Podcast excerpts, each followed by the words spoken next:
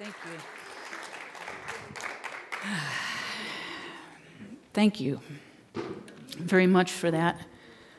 Um, yeah. um,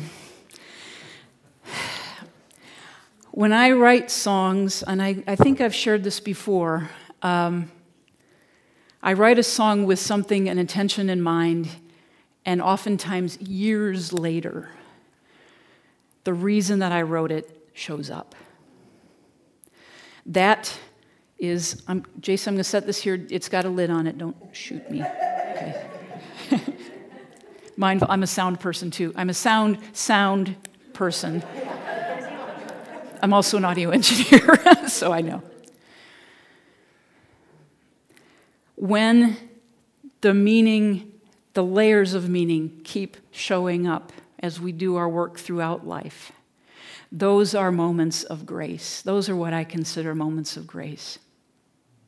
When we can look at the past, we can see how far we've come. We can see how far, or the work we think we've done on those days where we feel stuck, like, oh my God, I haven't done enough. But we can look back and see the dots, the God dots getting connected. I'm actually going to read my notes today because I, this is, you'll get it here in a second. Um, to stand in this place and breathe. Thank you, Leah. I see you're smiling at me from the back saying, Remember to breathe. We are talking about the grace of all things today. And the definition of grace, it's, it's one of those things like beauty. Can you define beauty? Can you give a specific, you can say, this is something that is beautiful, this is something that feels beautiful, but nobody gets that ineffable thing. It's a feeling, it's an essence, it's a sense of energy within us. So if you look up the definition of grace, um, it says elegance, poise. If you think about graceful movement, there's elegance to it. There's like this seamless, fluid quality to it. It's balance. Another definition of it, which is where we're going to look at today, is a blessing. And sometimes it's even about forgiveness. Another definition is free, and this, is, this was specifically under the, under the Christian um, um, definition of it free and undeserved favor, unmerited divine assistance.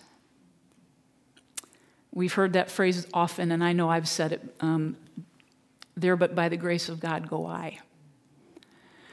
I have issue with the word undeserved and unmerited. Yeah, I see nodding heads like everybody's like, oh crap. Sorry. you know what? There you go.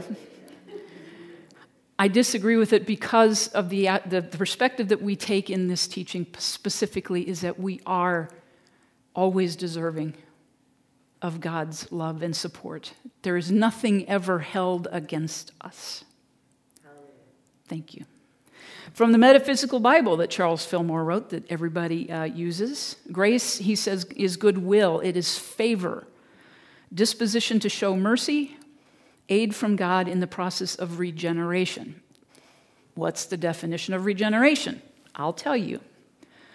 The metaphysical meaning of regeneration is a change in which abundant spiritual life and even eternal life is incorporated into the body. So it's a feeling.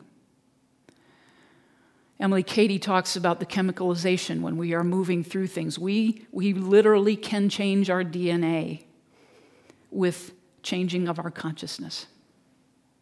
The transformation that takes place through bringing all the forces of mind and body to the support of the Christ ideal or the Christ consciousness. It's the unification of spirit, soul, and body in spiritual oneness. That is the metaphysical meaning of regeneration, and grace is in all of that.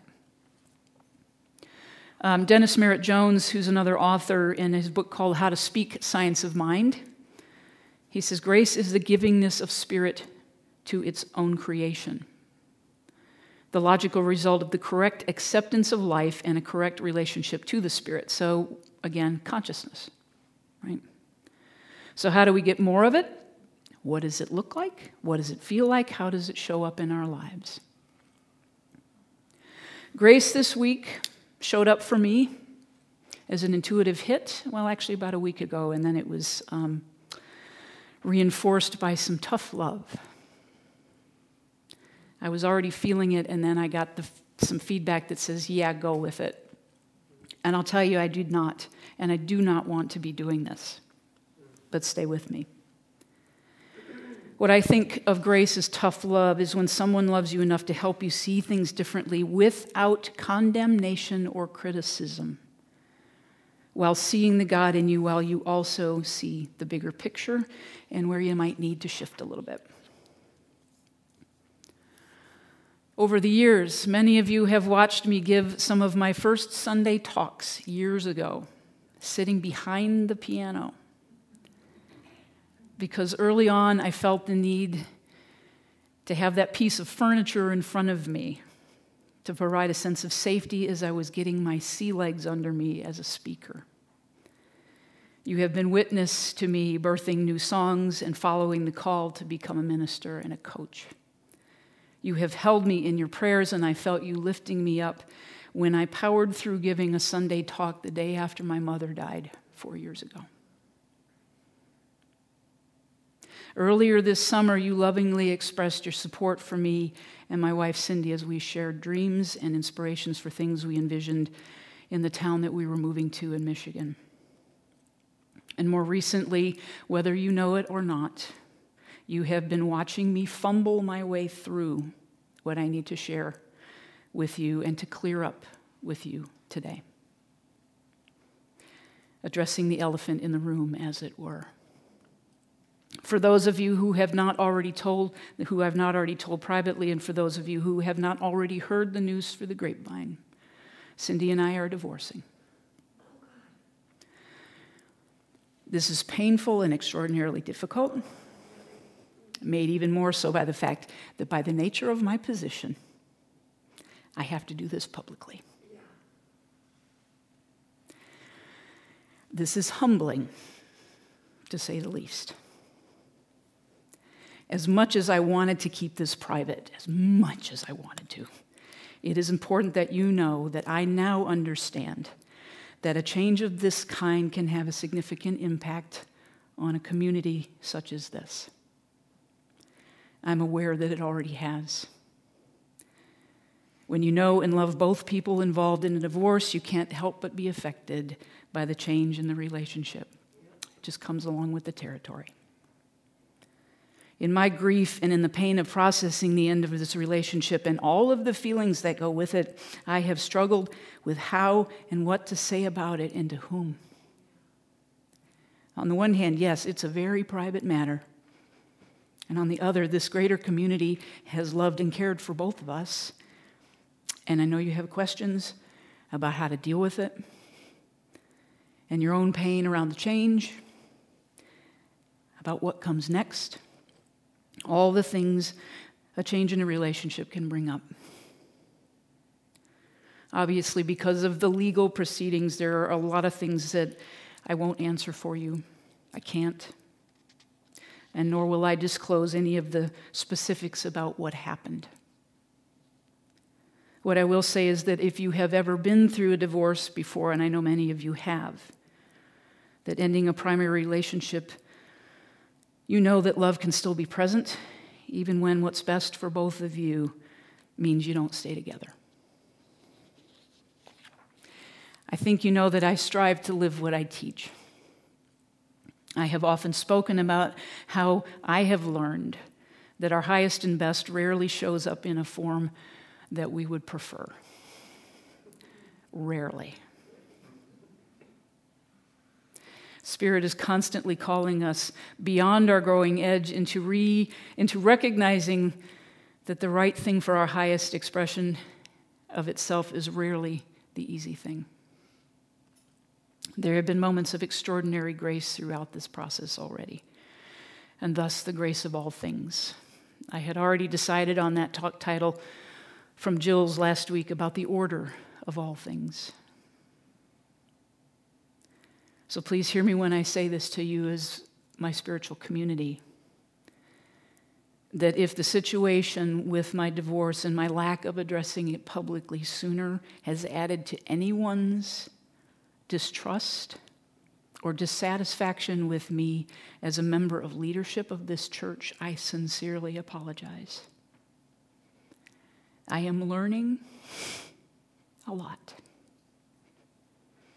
I am growing, and despite my best efforts to prove otherwise, I am actually human.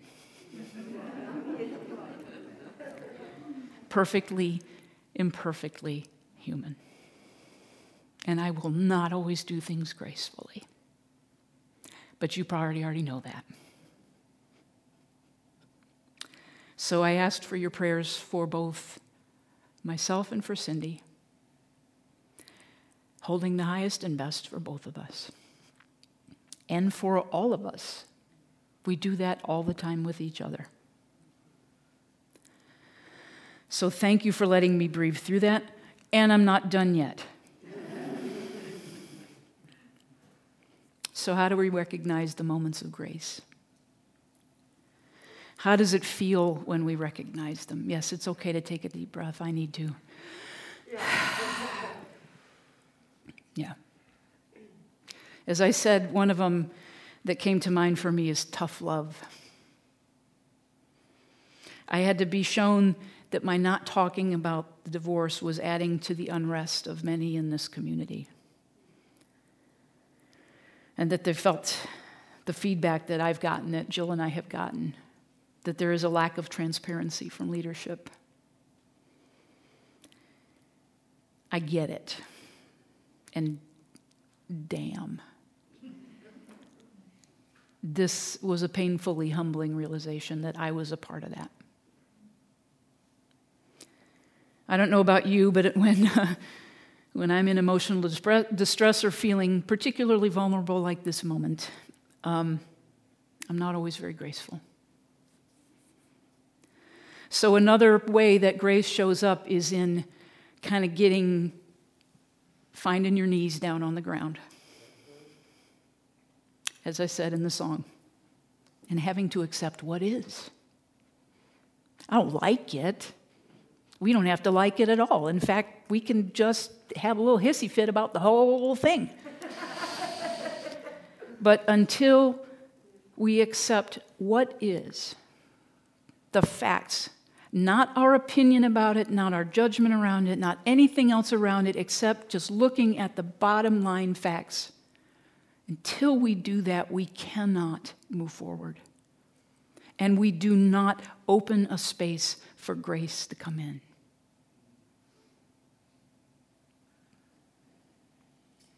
Part of that then is forgiveness. Again, not our opinion about it, not whether or not something should or should not have happened, but being willing to forgive so that we can free ourselves from the moment of distress, of carrying that burden. Because that is what unforgiveness does. It keeps us stuck. It keeps us beating ourselves up mercilessly about what we could have done, what we should have done, any of that stuff. You all know this. And until we are willing to forgive, even open the door, the first step is to be willing. Not like jump right in and go, okay, I forgive everything all again and I'm done. Not blowing by it either not spiritually bypassing, but sitting in the moment of the pain and the distress and the shame and the embarrassment. To sit with those feelings for a minute, knowing and trusting that there is something that we can lean into that will carry us through it. That is part of the surrender. There has to be a moment by choice or by getting knocked to your knees, that you say, okay, God, I can't do this by myself. Little crack in the door, that's all it is. to open it up, to let the light in, to let a little bit of a fresh breeze in, a little piece of new perspective on this.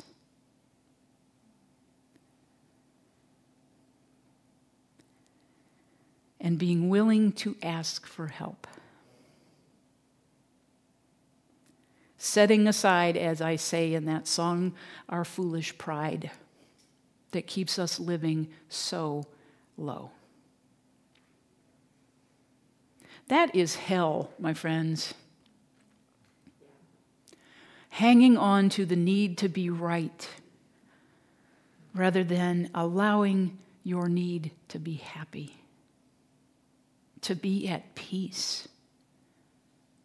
Because in the grander scheme of the grander scheme,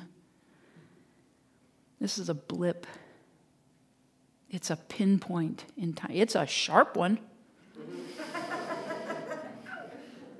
and if I carry that metaphor further, yeah, burst my bubble. Asking for help, not only from God, but more importantly, actually, more importantly, from other people who are also God expressing, who have been through it who have a little different perspective that aren't right sitting in the middle of it with you at the moment.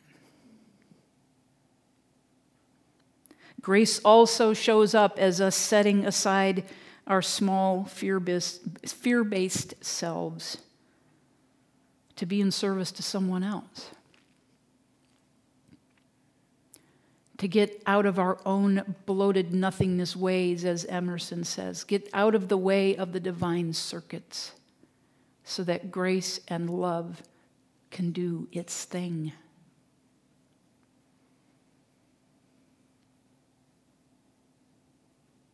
That's a hard one for me. Has been all my life asking for help. And moments of grace that I've had throughout this process, throughout the move and the divorce and being back here and being in it, all of it and what comes next for me? I can tell you right now, I don't know. My formal ministry, as it were, has not yet revealed itself. Other than I know that music and writing songs and getting that stuff out of me, that's always been my ministry. But me as official licensed reverend person, I know that I need community. I know I need to be around people who know and love me, who know me well. And I need to be able to trust that I can ask for help. And the moments of grace and dropping in and asking for help have been coming fast and furious. That's just the way it works. I'm in the middle of it. And every day there's a new insight and a thing that says, Here you are, look, standing on from the reading, standing on top of this mountain, looking backwards, going, Wow, look at how far I've come and how much I have healed in my lifetime. In my lifetime, just from the time that I found science of mind and new thought more than 20 years ago. I have come lifetimes in that lifetime. And I still am amazed and humbled and brought to my knees by the things that I have been blind to in my own paradigms of how I've coped through the world. I gave a talk a couple of weeks ago at Unity in Traverse City, Michigan, and I talked about this a little bit. And there was one of those moments of grace that had dropped in for me in doing all of this work and it was that like blinding headlights in my face saying, I have spent my life coping, not thriving, but coping, surviving. And I've done a lot of things. I have accomplished a lot of things because that seed of perfectionism that was planted so early in me unfortunately was grounded in that place said you're not enough and never will you be so what do we do with it we just keep doing more I kept doing more, accomplishing more in the hopes that I might find some way, someday, to feel like I'm enough, just as I am, and let go of the idea that it had some, some perfect picture that doesn't exist. I know many of you know this. I see the nodding heads.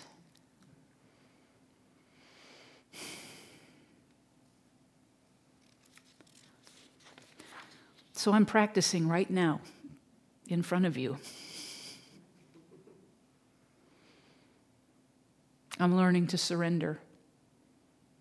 I'm learning to do it differently. I am finding tremendous support in the most amazing places to do this. There are so many tools out there. But the first thing is to be willing to surrender to it. Something that I've gotten a lot lately from um, discussions with mentors and other support and people who know me well and know my music. A moment of grace is when someone says to me, Hey, Kit, why don't you listen to one of your own songs?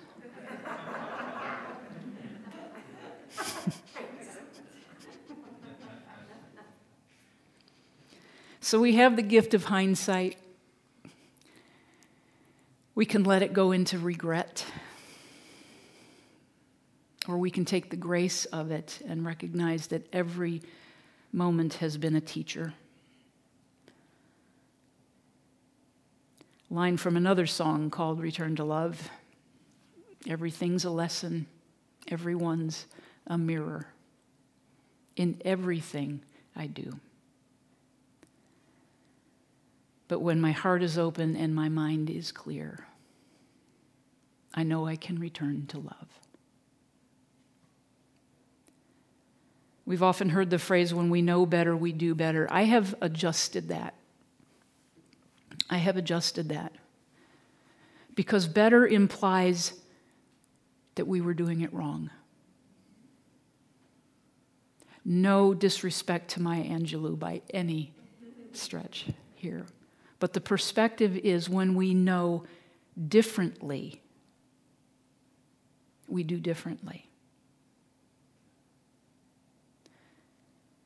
And that is the whole, the whole, some parts, all of it, of spiritual practice. Is practice, not perfection. Progress, not perfection. So thank you for being a loving support today. My knees have stopped shaking a little bit. and I invite uh, Katie has her guitar on to uh, just do some breathing into meditation with this today.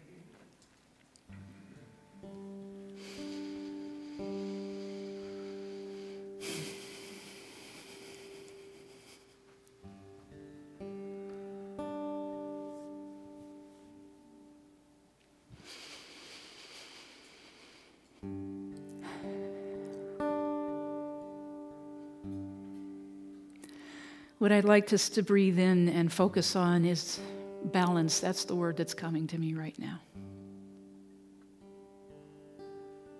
As I stand here doing my job, wanting to do nothing but just stand here and cry, my job and a, and, a, and a, life calling that I am committed to is that I stand here to guide you through and take myself with it. So balance.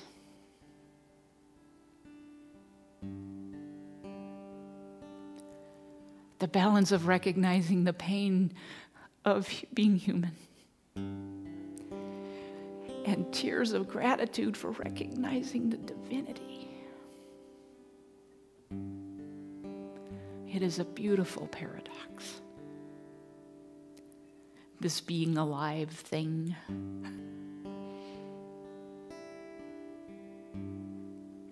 This is where I want to stay in my heart.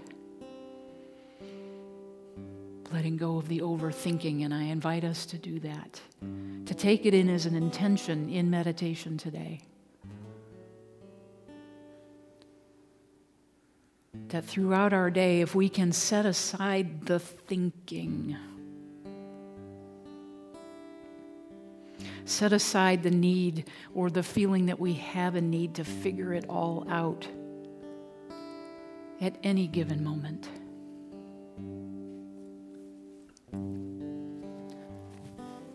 To be willing to just live in heart, as painful and as scary as it sometimes might feel.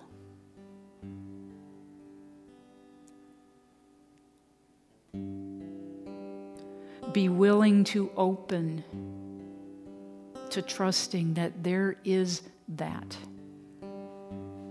that is always lifting us, grounding us, embracing us.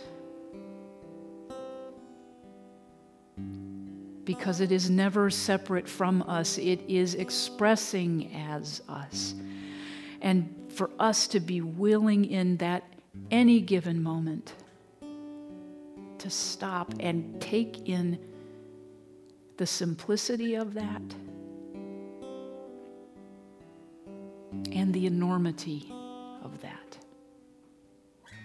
Again, the paradox.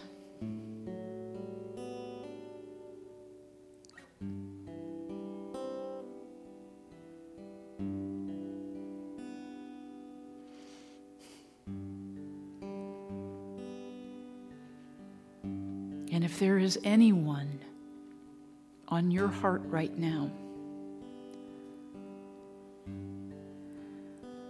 or anyone you are setting outside of your heart.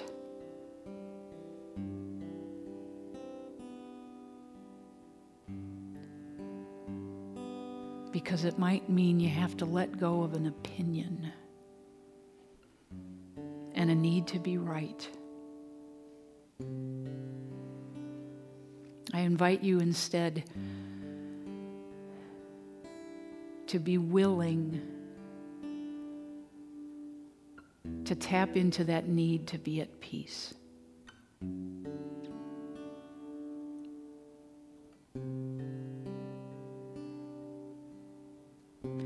God will not stop caring for that person.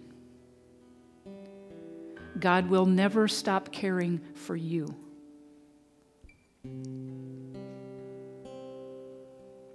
God does not ever stop caring for me.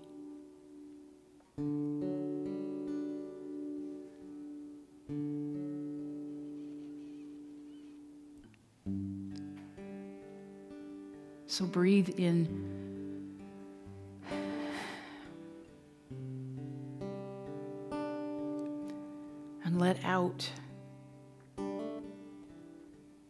If there are tears, let them out.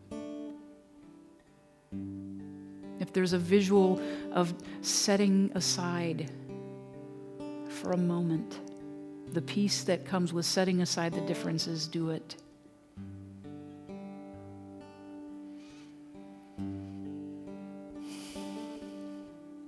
And in the space that needs to be filled in, breathe in love.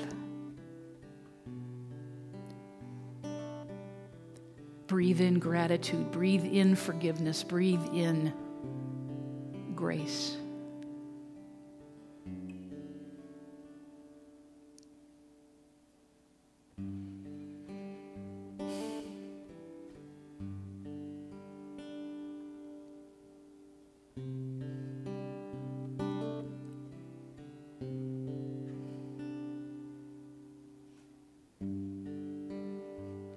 With grace and gratitude that I invite you to take a few more deep breaths.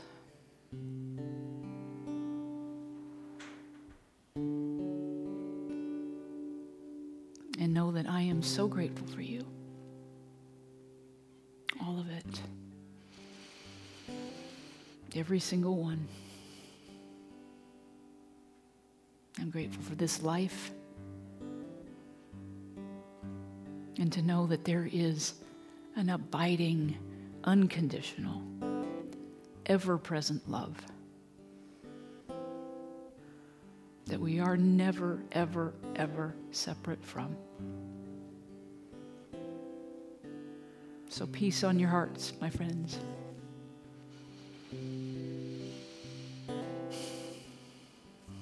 So it is. Namaste.